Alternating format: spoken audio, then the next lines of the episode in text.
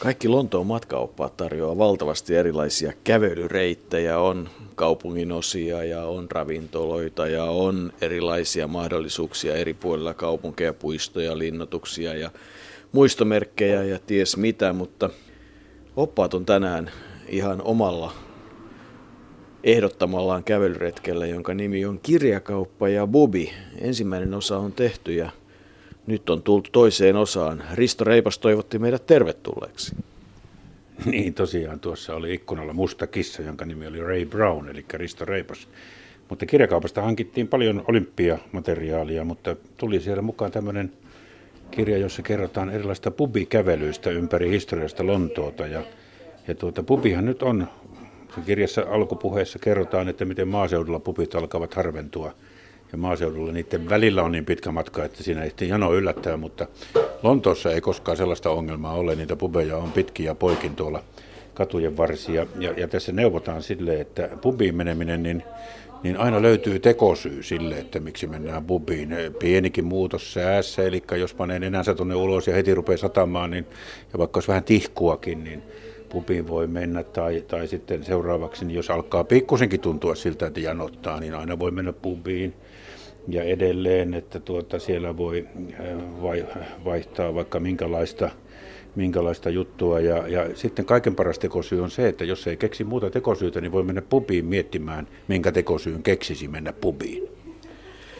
Niin, kirjakaukkavieras on tehty ja Lontoon infoa tuli katsottua tuossa jossain vaiheessa ja virallinen tämmöinen Lontoon nettisivu sanoo, että bubiin pitää mennä aina työajan päätyttyä ja aina kun olet nähnyt uuden nähtävyyden, joten Lontoon käynti vaikuttaa kovin raskaalta tällä hetkellä. See a sight and have a pint. Niin ja sitten yksi kuulemma tekosyy on se, että jos luonto kutsuu, niin ja sehän kutsuu, jos on varsinkin jos on käynyt pubissa, niin sitten voi mennä uudelleen pubiin. Ja nyt me ollaan tultu etsimään, tai kun tässä on etsitty, ei nyt kovin terhakkaasti, mutta etsitty kuitenkin Lontoon vanhinta pubia ja, ja päätimme sitten, että Seven Stars tässä, tässä aika lähellä Strandin aluetta, Fleet Streetia, niin että se on vanhin. Se on joka tapauksessa kovin vanha, koska tämä on rakennettu 1602, eli 14 vuotta ennen kuin William Shakespeare kuoli. Ja tämä on aivan lähellä oikeustaloa, eli oikeustalon takaovi on tuossa varsin lyhyen tai kapean kadun takana. Ja yleensä tämä on täynnä asianajajia, mutta nyt kun ollaan viikonvaihteessa, niin saamme oikein istua. Tämä on niin pieni, että täällä yleensä seisotaan ja ja todella, kyllähän tämä vanhalta näyttää. Tässä on vielä vanhaa tuommoista puusepän työtä ja muuta, joka on 400 vuotta sanoi tuo rouvakin, joka tuossa paaritiskillä palvelee, että 410 vuotta tällä on ikä.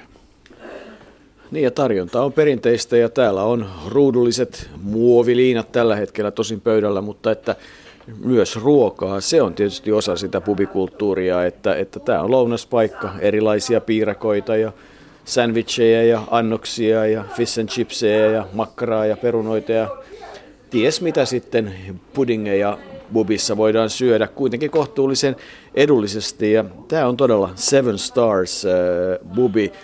Tiedätkö muuten Arto, mikä on vanhin suomalainen äh, brittibubi? En. Se on nimittäin hauskaa, että se ei suinkaan ole Helsingissä, mikä Tampereen kunniaksi sanotaan, ainakin monen lähteen mukaan, niin Salhojan kadun perinteinen bubi on sieltä 60-luvulta Tampereella ja sehän oli paikka, jossa muun muassa koripallovalmentaja Lammi aikanaan vietti paljon aikaa ja siellä tamperelaiset urheilijat tänä päivänäkin käyvät ottamassa kenties vissyvettä kilpailujen jälkeen ynnä muuta. Mutta me tultiin tänne kirjakaupasta. Lonto on sinulle ainakin erityisesti kirjakauppa. Joo, kun sanoit tuossa noista muoviliinoista, niin ei ne todellakaan ole 400 vuotta vanhoja. Ne näyttävät olevan jostain halpahallista, mutta ihan hyvin sopivat tähän Risto Reippaan kanssa tähän kalustukseen.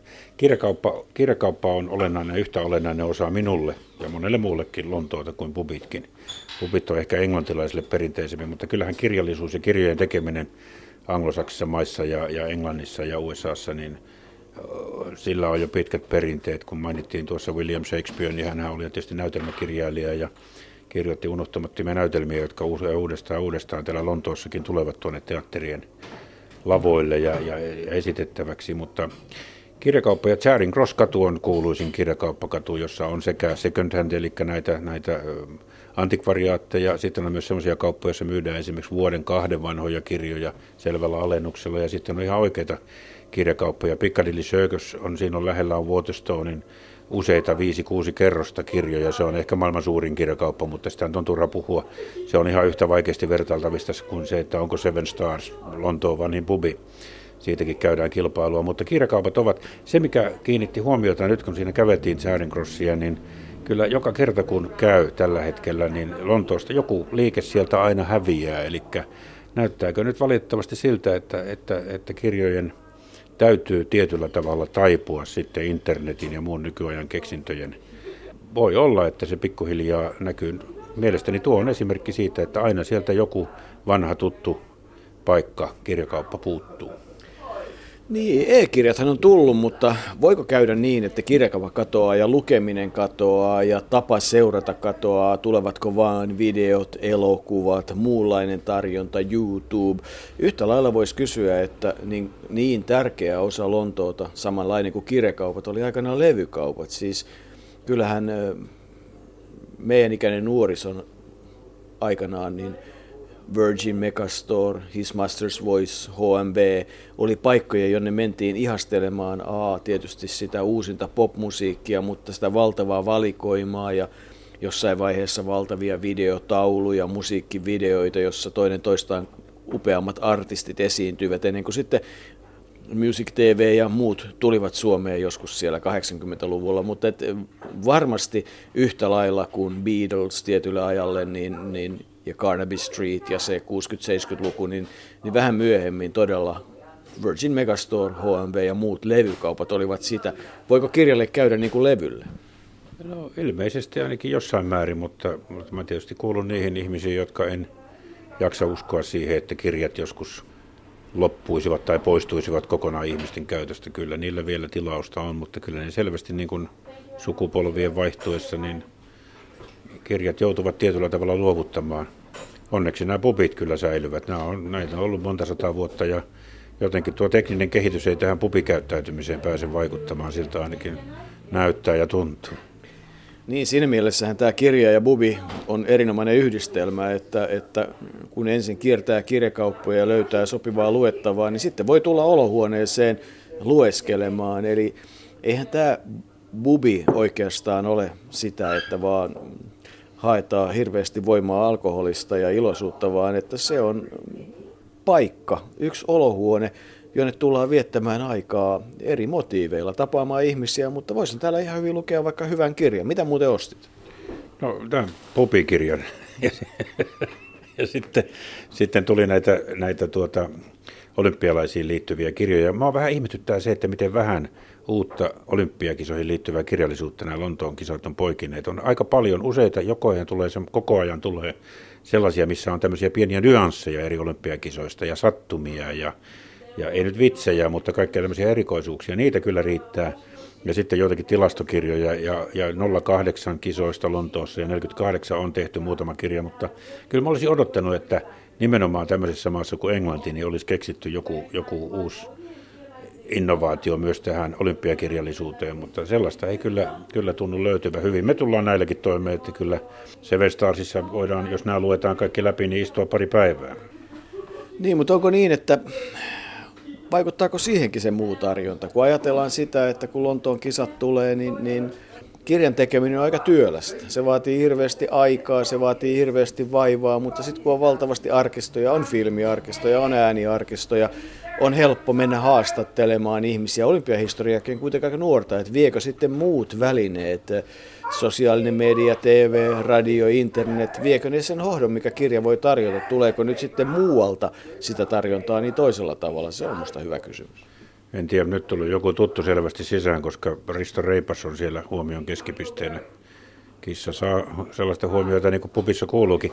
Niin kysyit jotain, jota en muista, mutta tuota, eihän olympia- tai urheilukirjallisuus muutenkaan hirveän, hirveän, hirveän paljon myy. Suomessa ei varsinkaan, mutta en usko, että täälläkään niin paljon. Että tietysti sekin on yksi syy.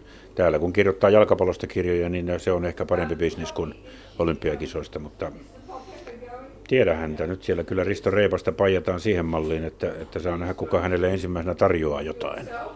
Niin, kun... Risto Ruskeaa korjaan. Niin, Risto Reipasta ja Risto Ruskea yhtä, yhtä kaikki. Ray Brown on siis kissa, musta kissa, joka selvästi on ottanut oman paikkansa ikkunalta. Siinä on patteri alla, siinä on lämmin, koska on taas semmoinen kosteahko lontoolainen päivä, eli, eli sääkirjoja pitäisi lähteä oikeastaan etsimään. Mistä löytää sen auringon Lontoosta? Semmoinen kirja pitäisi ehdottomasti löytää, mutta kun miettii tätä bubia ja, ja, ja sitä, mikä tämä oikeastaan on, seinällä on sopivia julisteita ja tauluja, joka kertoo varsinkin nyt sitten sitä viimeisen sadan vuoden historiaa, niin kyllähän tämä varmasti aika monta tarinaa on nähnyt tämäkin bubi, kun ajattelee todella, että oikeustalo on niin kovin vieressä. Niin, just tuli mieleen se, että täällä kun asianajajat käyvät, käyvät ruokatunnilla vähän vaihtamassa, vaihtamassa tuota, mielipiteitä kesken juttujen, niin varmaan tällä tarinoita on. Se muuten on semmoinen aika epäsuomalainen, jota suomalaista on ehkä vaikea ymmärtää, mutta ruokatunnilla, kun tänne tullaan pubeihin, paitsi että siellä syödään, niin kyllä siellä tätä olutta ja viiniä juodaan ja pidetään hauskaa se tunti puolitoista, mikä siinä on, ja sitten mennään takaisin töihin. Eli alkoholikulttuuri Britanniassa on toki ihan erilainen kuin mihin meillä on, meillä on totuttu. Tämä pubikirja, minkä mä ostin, tämä pubikävelyt ympäri historiasta Lontoota, niin tämähän on ihan kiva, tässä on kaikenlaista, mutta mä en ymmärrä sitä, että jos lähdetään kävelemään pubista toiseen, niin milloin sillä pubissa sitten ollaan, jos koko ajan pitää kävellä? Ehkä se oluen ottaminen tai muu bubitarjonnan hyödyntäminen sitten sen kävelyn välissä virkistää sitä kulkijaa, mutta että jos lähtisi suorittamaan jonkinlaista Lontoon aprobaattoria mm, ja käymään vaikka 10 prosenttia bubeista, niin kuinkahan monta päivää siihen saisi sitten loppujen varata, koska näitähän riittää joka kulmalle ja jokaisella on tietysti oma tarinansa, se on ihan selvä asia. Joo, ja tässä pubissa voidaan vähän, vähän mekin lounasta syödä. Tämä on nimittäin Tämän nykyisin omistaa paikallinen kuuluisa TV-kokki Roksi Beaujolais, ja hän, hän on siis nainen, Roksi on naisen nimi. Ja, ja tuota, hänen, hänen pihvinsä ovat kulma maailman kuuluja. Hänellä on muitakin pubeja, mutta hän on hankkinut tämä bubi, joka todella on rakennettu 14 vuotta ennen kuin William Shakespeare kuoli. Se, jos yhtään tunnistaa missä kohin historian karttaa Shakespeare eli, niin, niin tämä on todella yli 400 vuotta vanha Tietysti nämä kaikki elokuvajulisteet, mitä täällä nyt on, mistä puhuit, Peter Sellersin oikeuskäytäntöön liittyvä elokuva on tuolla ja kaikkia muita, niin nämähän on tulleet paljon, paljon tähän niin nykyajan rekvisiitassa. Ja niin nyt oikeastaan tiedä, no jaa, tuo käy hyvin oikeustalon vieressä tuommoinen oikeus, oikeusjutusta kertova elokuva, mutta, mutta tämä vanha, vanha kalustus ja nimenomaan tämä lattia, puulattia, niin nämä ovat varmaan aika hyvin kaukaa ja ja niin kuin tuossa sanotaan tuossa oppaassa, mä olen samaa mieltä kuin se opas, että tämä on enemmän tämmöinen maalaispubin tyyppinen paikka keskellä Lontoota, joten täällä Lontoossa on löydettävissä kyllä mitä tahansa.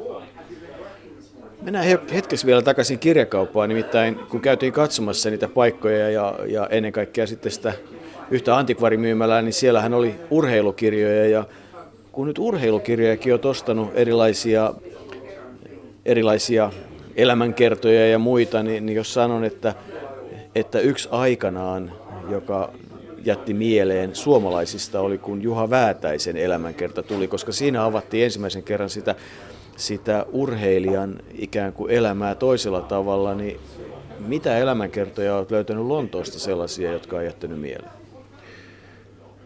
No, mä en oikein tiedä. Ei ainakaan mitään urheiluun liittyvää, vaan enemmän sitten liittyen toiseen maailmansotaan tai, tai esittävään taiteeseen tai, tai politiikkaan. Mä oon sellaisia täältä enemmän löytänyt.